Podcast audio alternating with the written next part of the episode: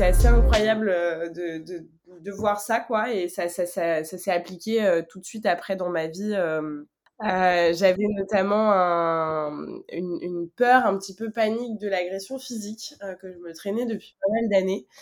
Et, euh, et c'est vrai quand je suis sortie, ben, d'avoir dépassé en fait euh, la douleur physique euh, et d'avoir aussi remis un petit peu le corps à sa place, c'est-à-dire que c'est une enveloppe et que c'est comme ça, bah, m'a vraiment permis en fait de plus avoir peur quand je sors dans la rue soir tard, euh, quand, euh, et, du coup, ça a débouché sur plein d'autres euh, petites choses, notamment de l'engagement associatif que j'avais un peu peur de faire avant par peur d'être confrontée à la violence. Du coup, ça a eu vraiment un impact immédiat quoi dans ma vie.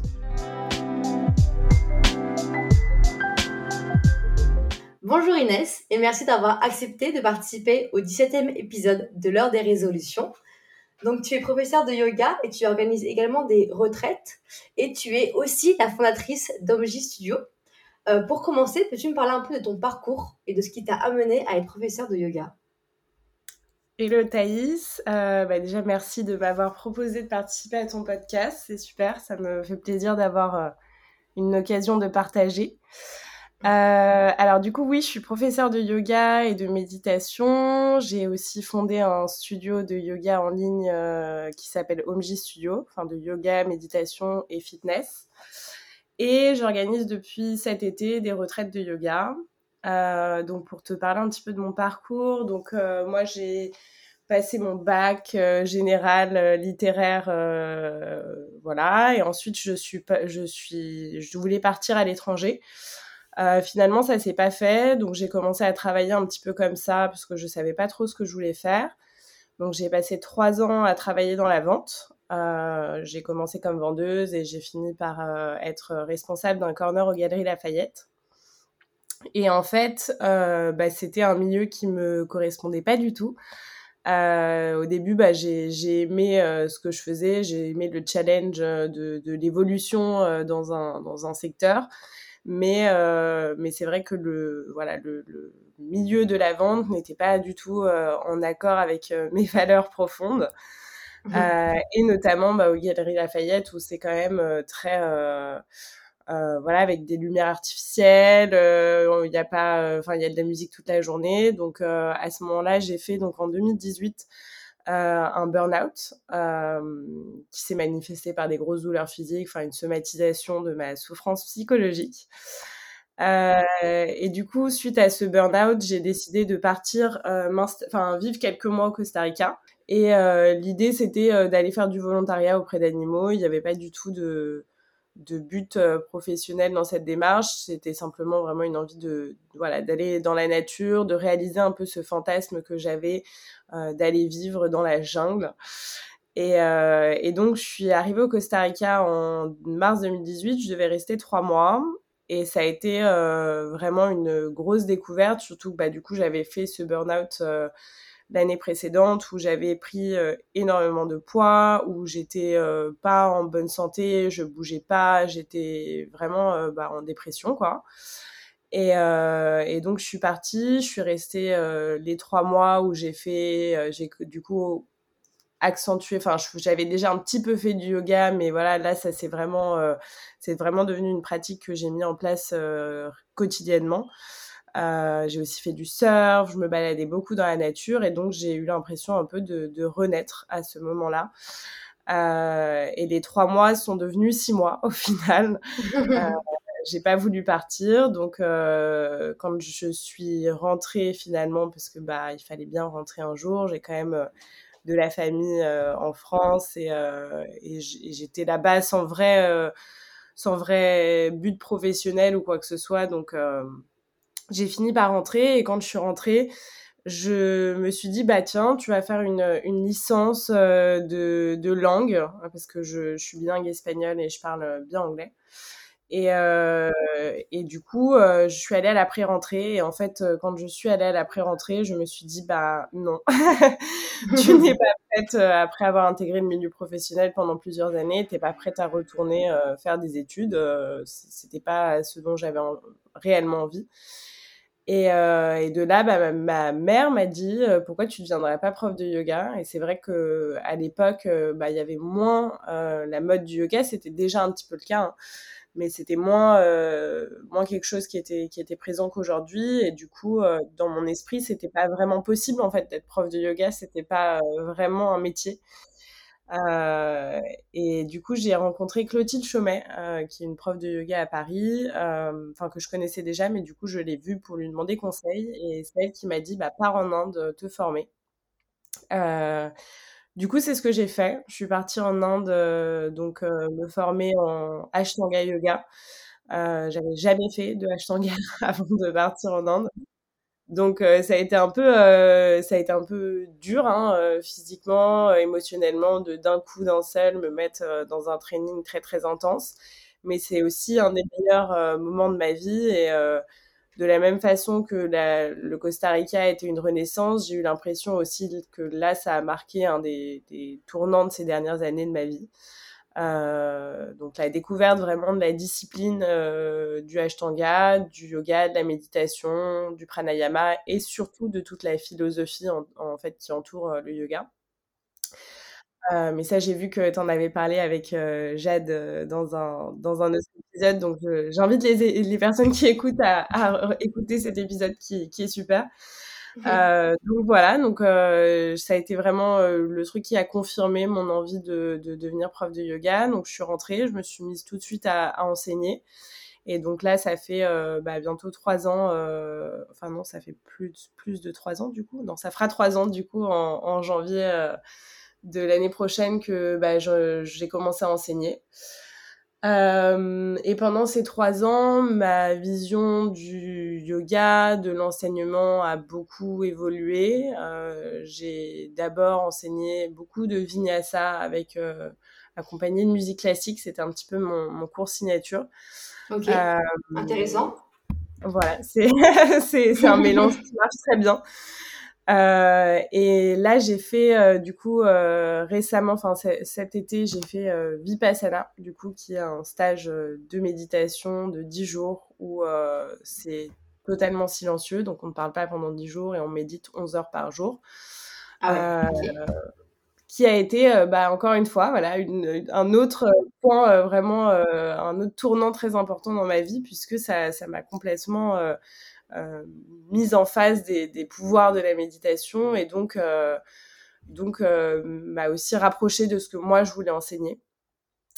Donc voilà, aujourd'hui, j'ai et donc j'ai commencé cet été en parallèle les retraites de yoga, donc des petits formats en Normandie, des petits week-ends.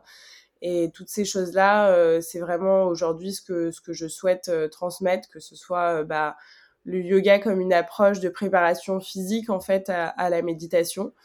Euh, et euh, la méditation en soi, qui est un, outil merveilleux qui m'a permis de faire beaucoup, beaucoup de, d'évolution ces derniers mois. Euh, et donc à travers ce format de retraite qui est vraiment, vraiment incroyable, quoi, parce que ça, pousse les liens beaucoup plus loin et, et c'est vraiment donc ce vers quoi je veux me diriger.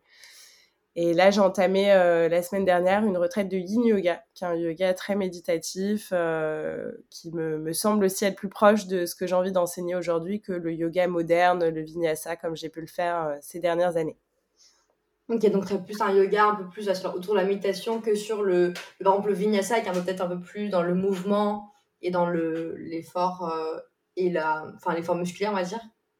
Voilà, tout à fait. Et puis c'est un, yoga du coup qui travaille euh, plutôt ce côté yin, ce côté euh, lenteur que le côté euh, bah, physique et, dynamique quoi. Mais mais j'enseigne aussi du coup l'ashtanga qui est très dynamique. Donc j'aime bien avoir les, deux outils à ma disposition. C'est cool.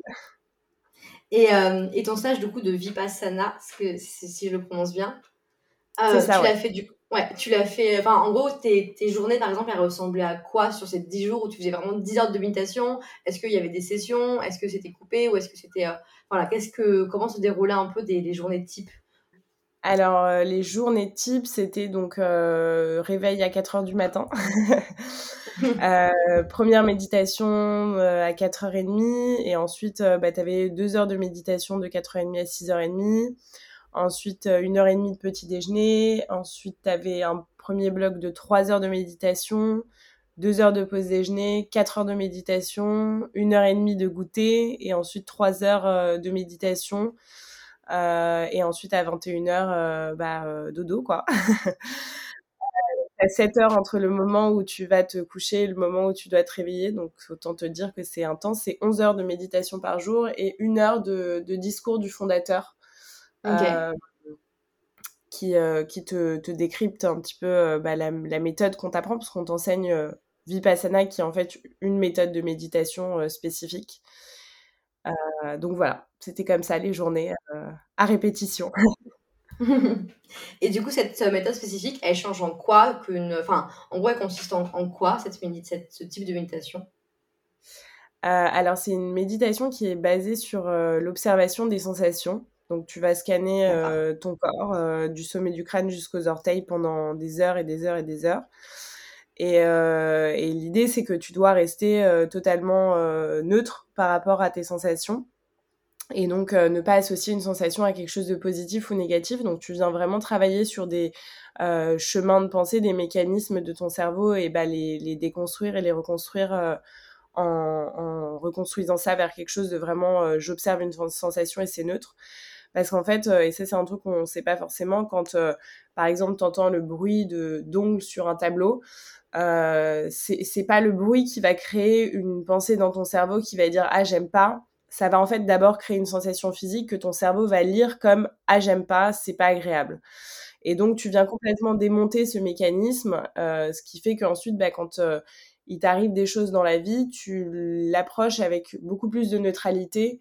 Euh, et j'avais toujours, enfin, j'ai cet exemple d'un garçon que j'ai rencontré qui avait fait Vipassana qui me dit quand je suis sortie de Vipassana, j'ai vu mon train que je devais prendre passer devant moi et ça m'a rien fait. Et en fait, c'est simplement que tu observes euh, les choses pour ce qu'elles sont et pas pour ce que ton cerveau euh, va euh, en fait réverbérer, enfin va faire une réverbération de, de pensée autour d'un événement. C'est vraiment tu es capable d'observer l'événement tel qu'il est. Donc c'est c'est vraiment et, et du coup c'est pareil pendant ton pendant que tu médites avec la douleur notamment qui est là. Parce que 11 heures en tailleur par jour c'est c'est intense physiquement.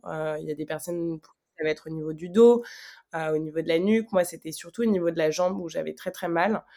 Et donc tu arrives à un certain stade de, de dépassement de la douleur et d'observation de cette douleur où tu finis par te dire bah en fait c'est juste de la douleur. Euh, c'est ni positif ni négatif c'est juste de la douleur.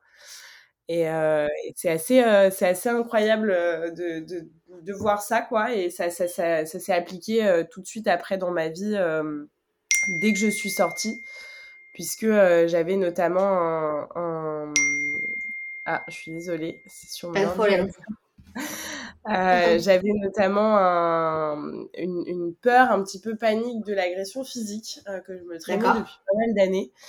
Et, euh, et c'est vrai quand je suis sortie, ben, d'avoir dépassé en fait la douleur physique et d'avoir aussi remis un petit peu le corps à sa place, c'est-à-dire que c'est une enveloppe et que c'est comme ça.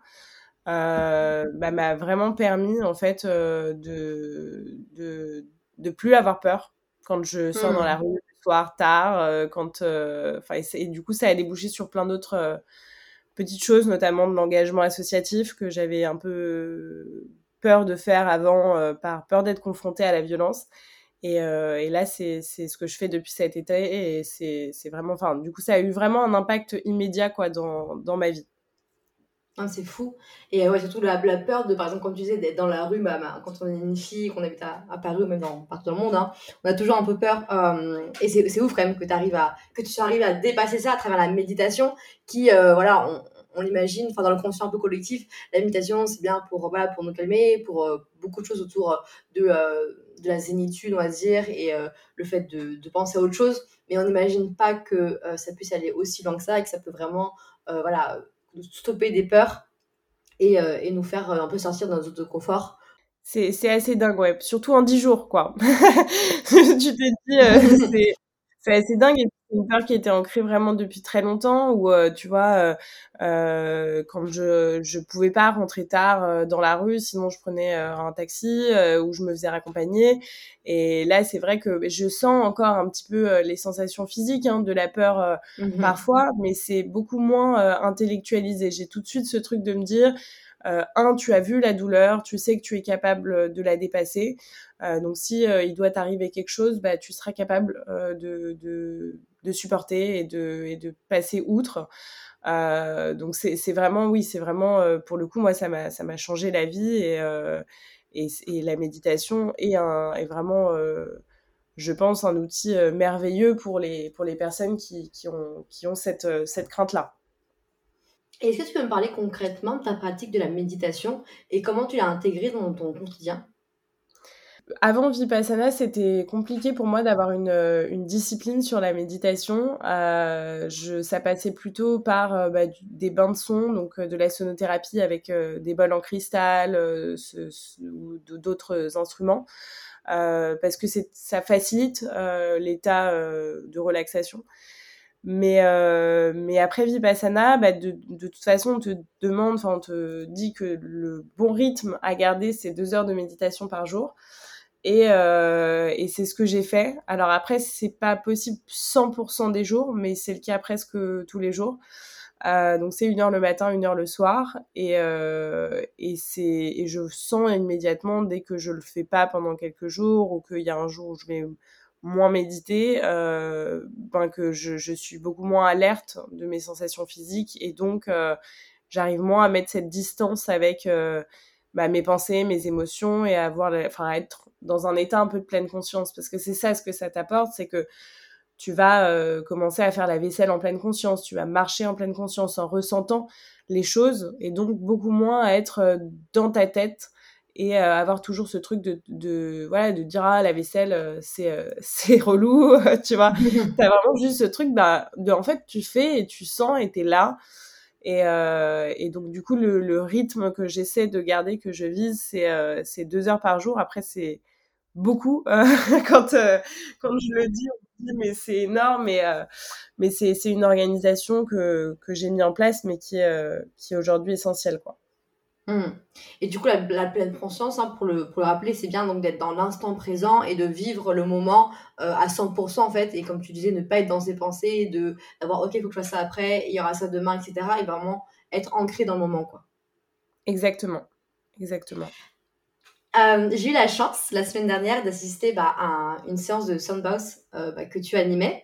Euh, Est-ce que tu peux me parler un peu bah, de, de, de un peu pour ceux qui ne connaissent pas, comment se déroule une séance de Soundboss et aussi quels sont les, euh, les avantages et enfin tout ce qu'on peut en tirer en tout cas d'une séance? Alors du coup, le, les bains de son, c'est traditionnellement fait avec du coup des bols tibétains, donc qui sont en métal. Euh, et plus récemment, donc, euh, sont arrivés les, les bols euh, en cristal, donc qui sont des bols en cristal en général, enfin parfois infusés de pierres précieuses. et en fait, c'est très, moi j'aime bien toujours mettre un petit peu en lien la science et la spiritualité. Mmh. Et, et, du coup, moi c'est vrai que quand j'ai fait ma première séance, je me dis mais comment ça t'a fait partir aussi loin, être aussi détendu et tout? Euh, et en fait, c'est une explication très rationnelle et très scientifique. C'est que les bols, euh, donc le son que vont émettre les bols, euh, va créer en fait une, une onde, euh, une forme d'onde spécifique, donc qui est une onde θ. Euh, et donc vont inviter ton cerveau à venir s'aligner sur cette onde, parce qu'on a aussi une forme d'onde qui se dessine dans notre cerveau à chaque instant. Et, euh, et donc, c'est vraiment une invitation à un facilitateur euh, de, d'état de, conscience modifié et donc de, de relaxation profonde. Euh, et une séance, bah, ça se passe euh, en général, bah, il y a soit un petit, euh, petit moment de méditation assis ou assise, euh, soit en exercice de respiration, et ensuite on vient juste s'allonger. Et donc, ce qui est aussi pas mal quand on débute la méditation, et du coup, on s'allonge et on, se laisse juste guider par le son des bols, le son de la voix de la personne qui va guider cette séance. Euh, et voilà. Et le cerveau, parfois, bah, va venir s'aligner et, partir dans un état euh, de détente profonde. Et donc, parfois aller même dans des visions, des choses un petit peu mystiques, j'ai envie de dire. et parfois pas. parfois, on va pas partir, on va juste bah, profiter du son. Et c'est là où c'est important, si on fait une séance de bain de, de bol, donc de sound bath, de pas avoir d'attente et en fait juste de se dire bah je viens là pour passer un bon moment euh, de replacer aussi euh, la sonothérapie et euh, de manière générale le yoga et la méditation dans son contexte c'est que ce sont pas des même si on dit sonothérapie il y a différents types de, de, de pratiques. C'est-à-dire que moi, ce que je propose, c'est vraiment des séances de relaxation et pas de la thérapie, justement. Le but, c'est pas d'aller euh, euh des choses, mais plutôt de s'offrir un petit moment, euh, une petite parenthèse de douceur et, euh, et de relaxation, quoi. Mmh.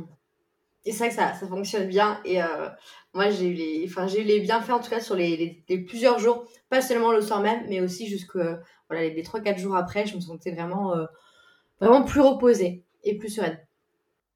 Ça, ça, vient équilibrer ton cerveau droit et ton cerveau gauche euh, à travers cet état de, détente. Et c'est vrai que moi, c'est aussi quelque chose que, que, je ressens et que j'ai pu observer et, et qu'ont pu observer mes, mes, élèves en général, c'est que c'est euh, en effet pas euh, juste immédiat. Ça a un, un, un effet sur les, les, jours qui suivent aussi la séance. Donc si tu en fais régulièrement, tu arrives à ça t'apporte un outil d'équilibrage un petit peu émotionnel euh, euh, qui, qui, dure, quoi. Donc ça, c'est vraiment mmh. cool.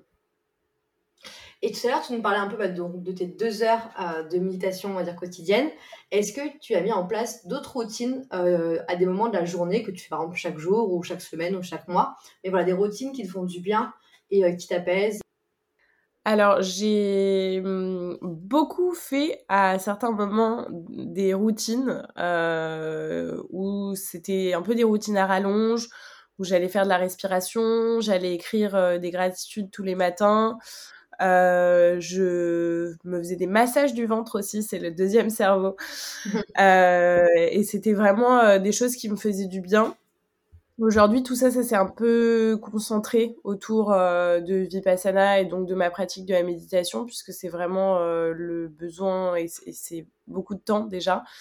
Euh, mais une autre routine que j'aime bien faire depuis que je suis arrivée dans mon nouvel appartement là en septembre, c'est de me mettre tous les matins 5 minutes à la fenêtre au soleil. ça paraît ça paraît euh, hyper euh, hyper euh, futile comme ça, mais en fait c'est voilà la vitamine D, la vitamine du soleil, elle est juste ultra importante. Mm. donc moi ça c'est vraiment un truc qui me fait énormément de bien. Mm. Après j'aime bien boire un petit thé le matin pour pour me réveiller, c'est voilà et, et ensuite le soir. Euh, bah, j'ai un peu routine de me mettre euh, de la crème sur le visage et de masser un petit peu mon visage parce qu'on a plein de tensions qui s'accumulent dans le visage. Mmh. Euh, mais mais c'est des routines où euh, surtout ce qui est important, je pense, quand on se met des routines et il y en a plein et la routine fait du bien, c'est de pas euh, que ça devienne une pression de la routine en fait, mmh. de pas se culpabiliser quand on le fait pas, euh, et c'est pareil, moi, avec ma méditation, hein, je suis passée par des, des moments où bah, j'avais pas fait et je me disais, ah, mais tu sais que tu devrais faire parce que ça te fait du bien. Euh, je pense que ça, c'est un, un, point important, c'est que peu importe la routine qu'on met en place, euh, que ce soit bah, des automassages, du mouvement, du, de la méditation, de la lecture, tout ça, ça peut faire du bien si c'est fait sans attente et, euh, et que c'est fait vraiment juste euh, dans un truc de se faire du bien et sans pression. Je pense mmh. que ça, c'est important de le rappeler, de pas euh, tomber dans la, dans le, la culpabilisation de je n'ai pas fait. Euh, parce que je sais que ça arrive souvent.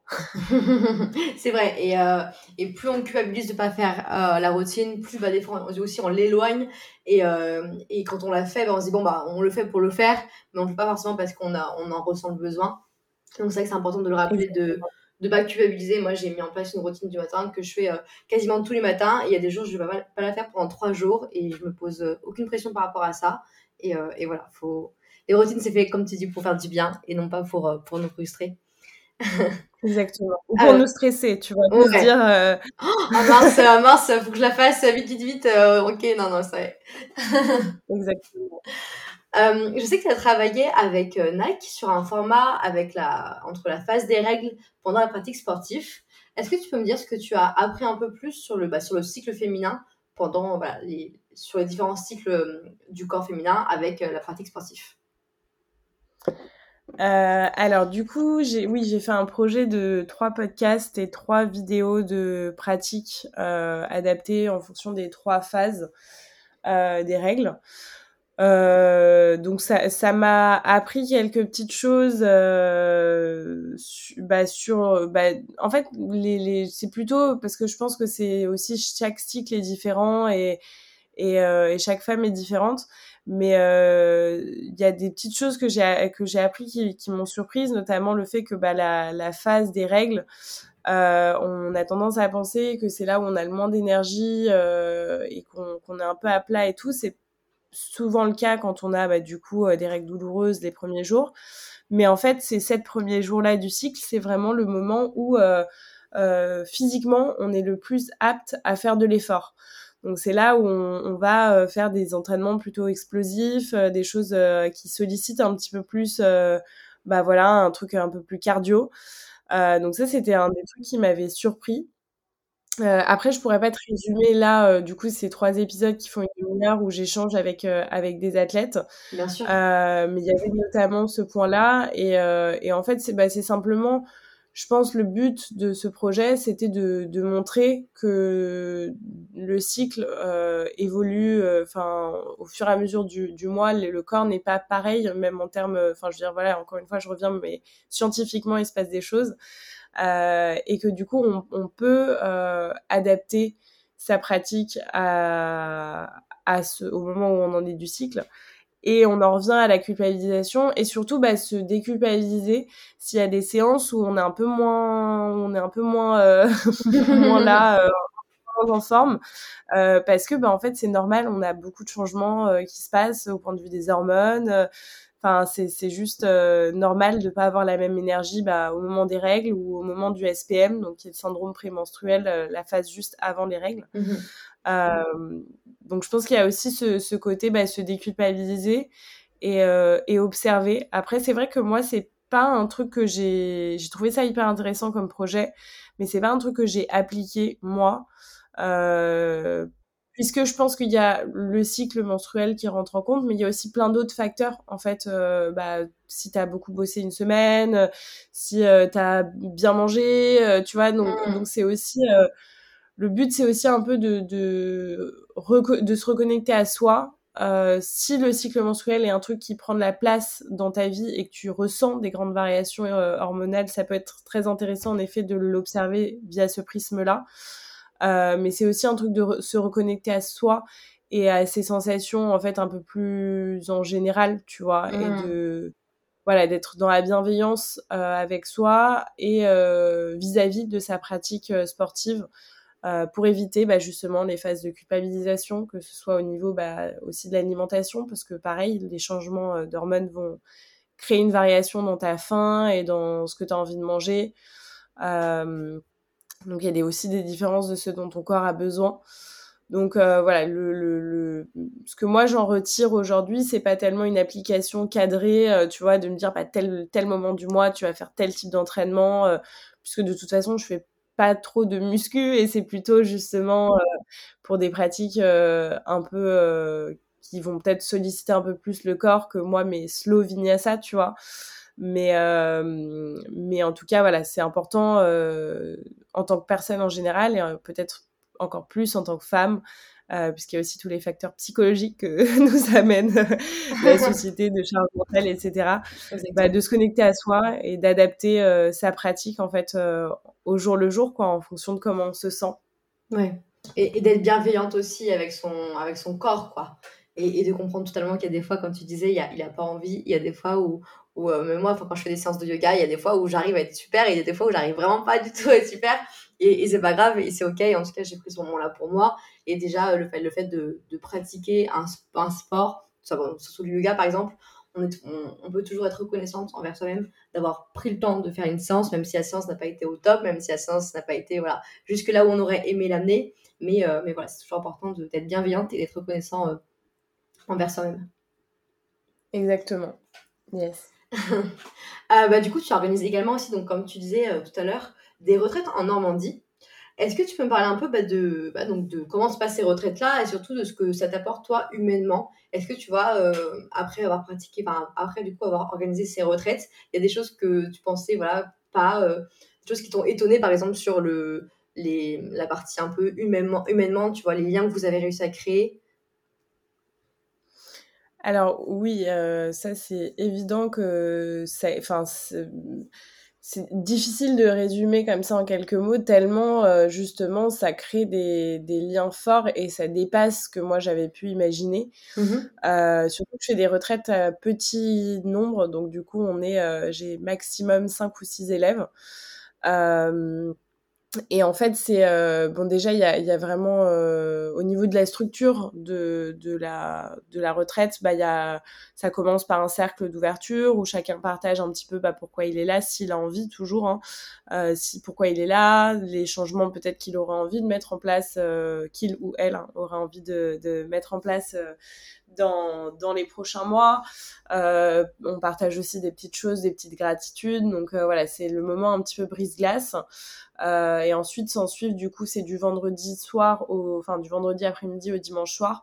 Donc deux jours où on partage des pratiques de, de mouvement, de méditation. Mais surtout, surtout, surtout, des, beaucoup, beaucoup de discussions. Mmh. Je pense que j'ai la chance d'avoir attirer sur ces retraites des personnes qui, quelque part, euh, bah, ont des intérêts euh, communs avec les miens. Euh, au-delà du yoga et de la méditation, enfin au-delà des asanas et de la méditation.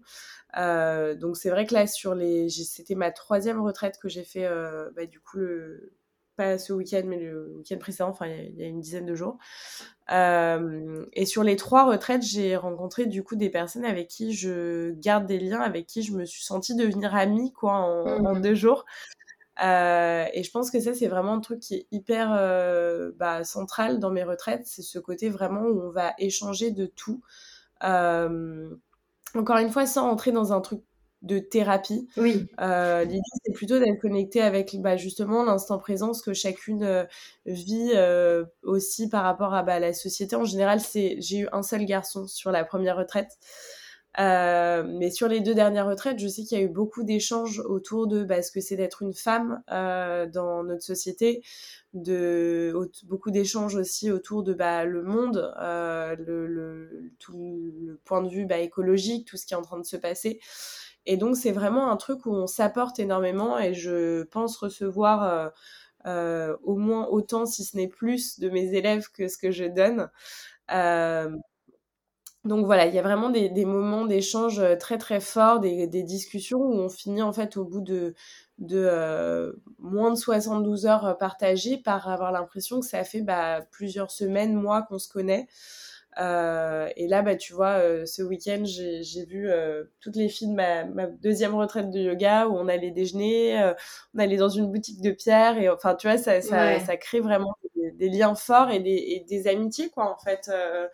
Donc, donc c'est vraiment super parce que chacun vit un petit peu ces trucs de son côté et là, c'est l'occasion bah, de se rappeler que bah non, en fait, on est ensemble et on, a les mêmes, enfin, on a des, re, des réflexions qui sont similaires, on a des problématiques qui sont similaires et on se sort de là euh, en se sentant forte, euh, en se sentant plus forte et en se sentant moins seule aussi. Mmh.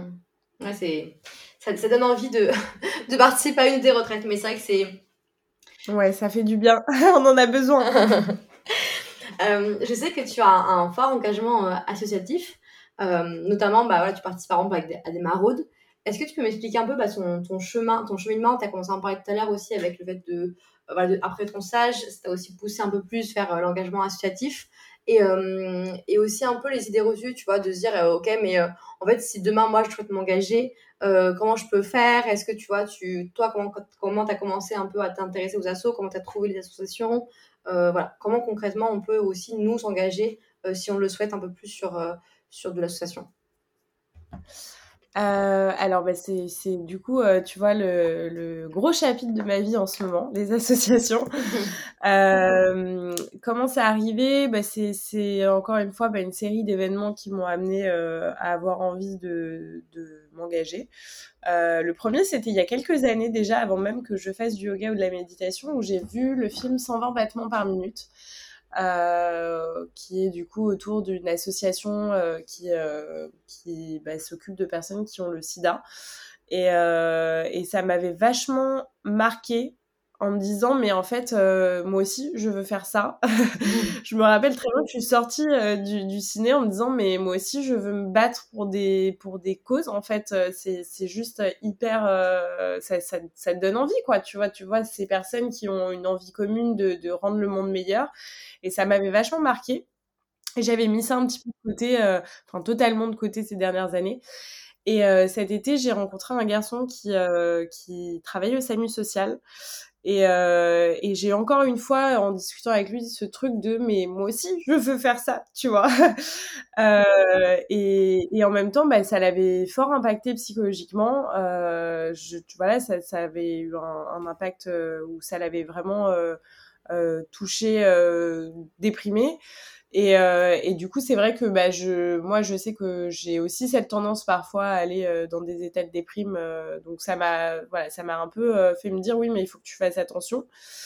Et, euh, et en fait, en discutant avec lui, en discutant aussi avec d'autres personnes de mon entourage, j'ai eu une grosse remise en question de ma place de privilégiée dans la société. Enfin, ce serait difficile de le résumer comme ça, mais j'ai eu voilà une une grosse euh, phase de remise en question parce qu'il y a quelques mois, j'étais en mode euh, je veux aller m'installer dans une éco-communauté, je veux quitter la société, je veux aller vivre dans un mode de, de vie alternatif. Euh, si demain le monde s'effondre, bah au moins je saurais faire pousser des pommes de terre. Euh, et en fait, en ayant des discussions, je me suis rendu compte que de faire ça, ce serait, euh, je, je pense, encore une fois quelque chose d'individualiste, euh, puisque ce serait répondre à moi, mes besoins, mon confort. Et, euh, du coup, j'ai eu ce truc de me dire, mais en fait, euh, et de, de commencer à m'éduquer hein, sur les questions de privilèges, euh, et, et, que ce soit de milieu social, euh, que ce soit euh, bah, de genre, ce qui n'est pas forcément mon cas, mais, mais voilà, j'ai eu, eu vraiment ce, cette phase d'éducation et qui m'a amené à me dire, mais en fait, c'est pas possible de laisser les gens, enfin, moi, à mon échelle, je peux pas continuer à ne pas agir. il faut que tu fasses quelque chose. Et donc, c'est arrivé parfaitement bien parce qu'il y a eu du coup Vipassana qui, euh, qui est arrivé, euh, ce dépassement de la peur. Et quand je suis sortie de Vipassana, enfin, déjà au bout du deuxième jour à Vipassana, je me suis dit, quand tu rentres, tu t'engages. Euh, et du coup, je, du coup, je c'est ce que j'ai fait. Je suis rentrée, je me suis engagée. euh, et du coup, euh, je me suis engagée dans deux associations, donc euh, au Resto du Cœur où on fait des distributions alimentaires où là c'est vraiment euh, bah, avoir une force de travail euh, et t'as peu de liens social au final, euh, t'as peu d'échanges avec euh, les personnes qui viennent manger. Euh, donc c'est vraiment ton, ton plus, ça doit vraiment être d'avoir une, une force de travail puisque c'est très rapide. Hein, on avait 600 personnes la première distribution que j'ai fait. Euh, et ensuite, je me suis surtout engagée dans une association qui s'appelle les Midi du Mi, qui mmh. euh, s'occupe de mineurs isolés étrangers. Euh, et là, ça a été euh, pour moi la découverte d'un monde un peu, la découverte euh, de personnes qui sont totalement invisibilisées par la société, la découverte de leur histoire, la découverte de leur parcours, et, en fait de les humaniser, de les voir et de parler avec eux, ça, ça a encore plus ancré ce truc de bah tu peux pas rester là rien faire. En sachant que j'ai la chance de venir d'un milieu privilégié, que j'ai la chance d'avoir eu les outils qui m'ont amené à trouver une stabilité psychologique. Euh, encore une fois, je le répète souvent, mais tout ce que je dis, c'est pour culpabiliser, enfin, je veux culpabiliser personne. C'est très récent, ça fait deux mois que j'ai commencé mon engagement associatif. Donc euh, voilà, j'ai de leçons à donner à personne euh, sur qui doit faire quoi à quel moment de sa vie. Moi, c'était vraiment le moment de le faire euh, et que j'ai ressenti comme une urgence. Et, euh, et aujourd'hui, concrètement, ça se traduit bah, donc euh, dans les restos du cœur par euh, des distributions alimentaires et euh, les Midi du Mi, qui est un peu plus euh, une association qui s'occupe à 360 degrés euh, des jeunes donc qui sont des mineurs qui viennent en général de Guinée, du Mali, de Côte d'Ivoire. Et donc, on, s'occupe de, sur, de les loger, soit nous, soit avec une association qui s'appelle Utopia. Donc, de les loger soit en fonction bah, des finances de l'association dans des hôtels, dans des hébergements collectifs, soit avec Utopia, donc dans des tentes. et ensuite, bah, de les nourrir aussi. On fait des repas du jeudi au dimanche. Euh, et du suivi juridique. Et c'est là où moi, je, je, commence petit à petit à me former sur cette branche juridique qui, euh, qui est très intéressante et qui montre euh, quand même une grosse faille dans le système. Mais tout ça, voilà, c'est difficile à résumer et je pense que c'est c'est juste se dire si on a envie de s'engager, déjà qu'on n'hésite pas à m'envoyer un message. je, je recommanderais des associations avec plaisir les restos du cœur, c'est euh, bien parce que c'est il y a, y a, des grosses équipes de bénévoles. Euh, c'est très nécessaire aussi. Enfin, je veux dire, c'est des gens qui, si on n'est pas là, ne mangent pas. Euh, et les midis du mi, c'est encore autre chose puisque tu as énormément justement de liens sociaux. Euh, on s'occupe quand même de mineurs qui n'ont personne, n'ont plus de papa, n'ont plus de maman, euh, arrivent dans un pays qu'ils connaissent pas, souvent sont refusés, euh, l'État refuse de les prendre en charge en disant qu'ils ne sont pas mineurs alors que certains arrivent euh, avec leurs papiers. Donc voilà, il y, a un, champ d'action qui est très large.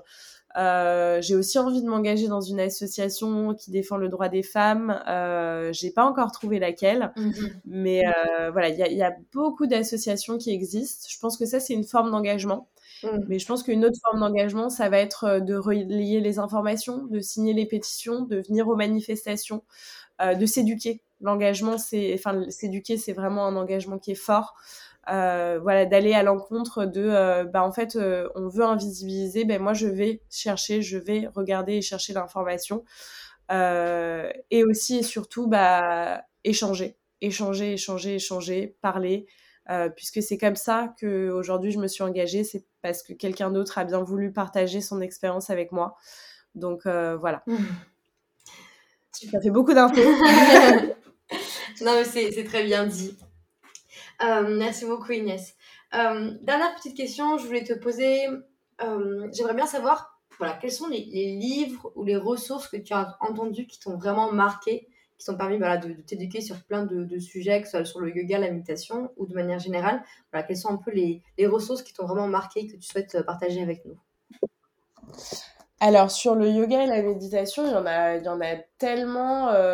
Puis enfin, moi pour le coup, ça, ça a plus été dans des dans des échanges et de l'expérience que j'ai appris euh, sur ces sujets-là. donc, enfin si, j'aurais les Yoga Sutras de Patanjali, qui est le premier texte qui parle de yoga à conseiller.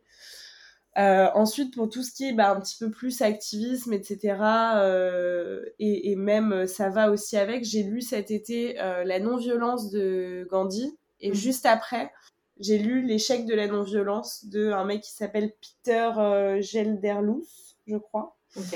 Euh, donc c'est bien aussi parfois de, de confronter des, des opinions différentes. Mmh. donc je recommanderais de, de, lire ces deux livres, de se faire son avis. Euh, et très récemment, j'ai acheté le manuel d'activisme féministe de Clit Révolution, qui est un compte Instagram euh, mm. de deux anciennes femmes. Euh, et ça, je suis en train de le lire en ce moment et je trouve que c'est super parce que ça donne plein de petites manières de s'engager justement euh, pour la cause des femmes. Euh, donc je conseillerais vraiment qu'il soit entre toutes les mains, même celles, et surtout peut-être celles des hommes. donc voilà, c'est les Yoga Sutras de Patanjali, la non-violence de Gandhi, l'échec de la non-violence et le manuel d'activisme féministe. Et si je peux recommander une dernière chose, ce serait une série de podcasts qui s'appelle Le cœur sur la table et il y a aussi des couilles sur la table. Donc ces deux podcasts sont vraiment super. Euh, à binge-watcher euh, à fond. Clairement. à binge, ouais. Non mais incroyable. Le cœur sur la table, c'est je pense mon podcast 2021. Euh, il est... Euh, il déconstruit tellement tout ce qui est relation amoureuse. Enfin, vraiment, il est, très, très, très, très bien. Je vous conseille aussi à 100%. Écoute, bah merci beaucoup en tout cas Inès d'avoir pris le temps avec nous de, nous partager un peu voilà, ton parcours sur la méditation et, tout ton engagement associatif et tout ce qu'il y a autour. Euh, voilà, merci beaucoup, c'était vraiment un, grand plaisir d'échanger avec toi euh, aujourd'hui. Bah, je t'en prie. Et euh, le mot de la fin, ce serait vraiment justement de, tu vois, de ne pas dissocier en fait l'engagement associatif et le yoga, puisque pour moi aujourd'hui, c'est comme ça que je fais du yoga, surtout. C'est à travers cet engagement associatif. Le yoga, c'est euh, une philosophie de vie et le don de soi et l'aide euh, des autres. Euh, comme le disait Jade, faire partie d'un truc un petit peu plus grand que soi.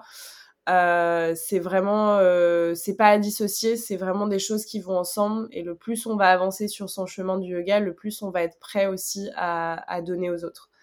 Donc voilà, je te remercie de m'avoir euh, laissé une, petite plateforme pour, euh, pour partager tout ça. Et, euh, et, voilà, merci beaucoup. merci beaucoup Inès. Je t'en prie, salut. J'espère que vous avez apprécié cette interview d'Inès. Si c'est le cas, vous pouvez lui envoyer un message sur son compte Instagram qui se trouve en barre d'informations. N'oubliez pas, si vous voulez soutenir le podcast, vous pouvez soit le noter sur Apple Podcast ou en parler autour de vous. On se retrouve dans deux semaines pour un prochain épisode. Prenez soin de vous.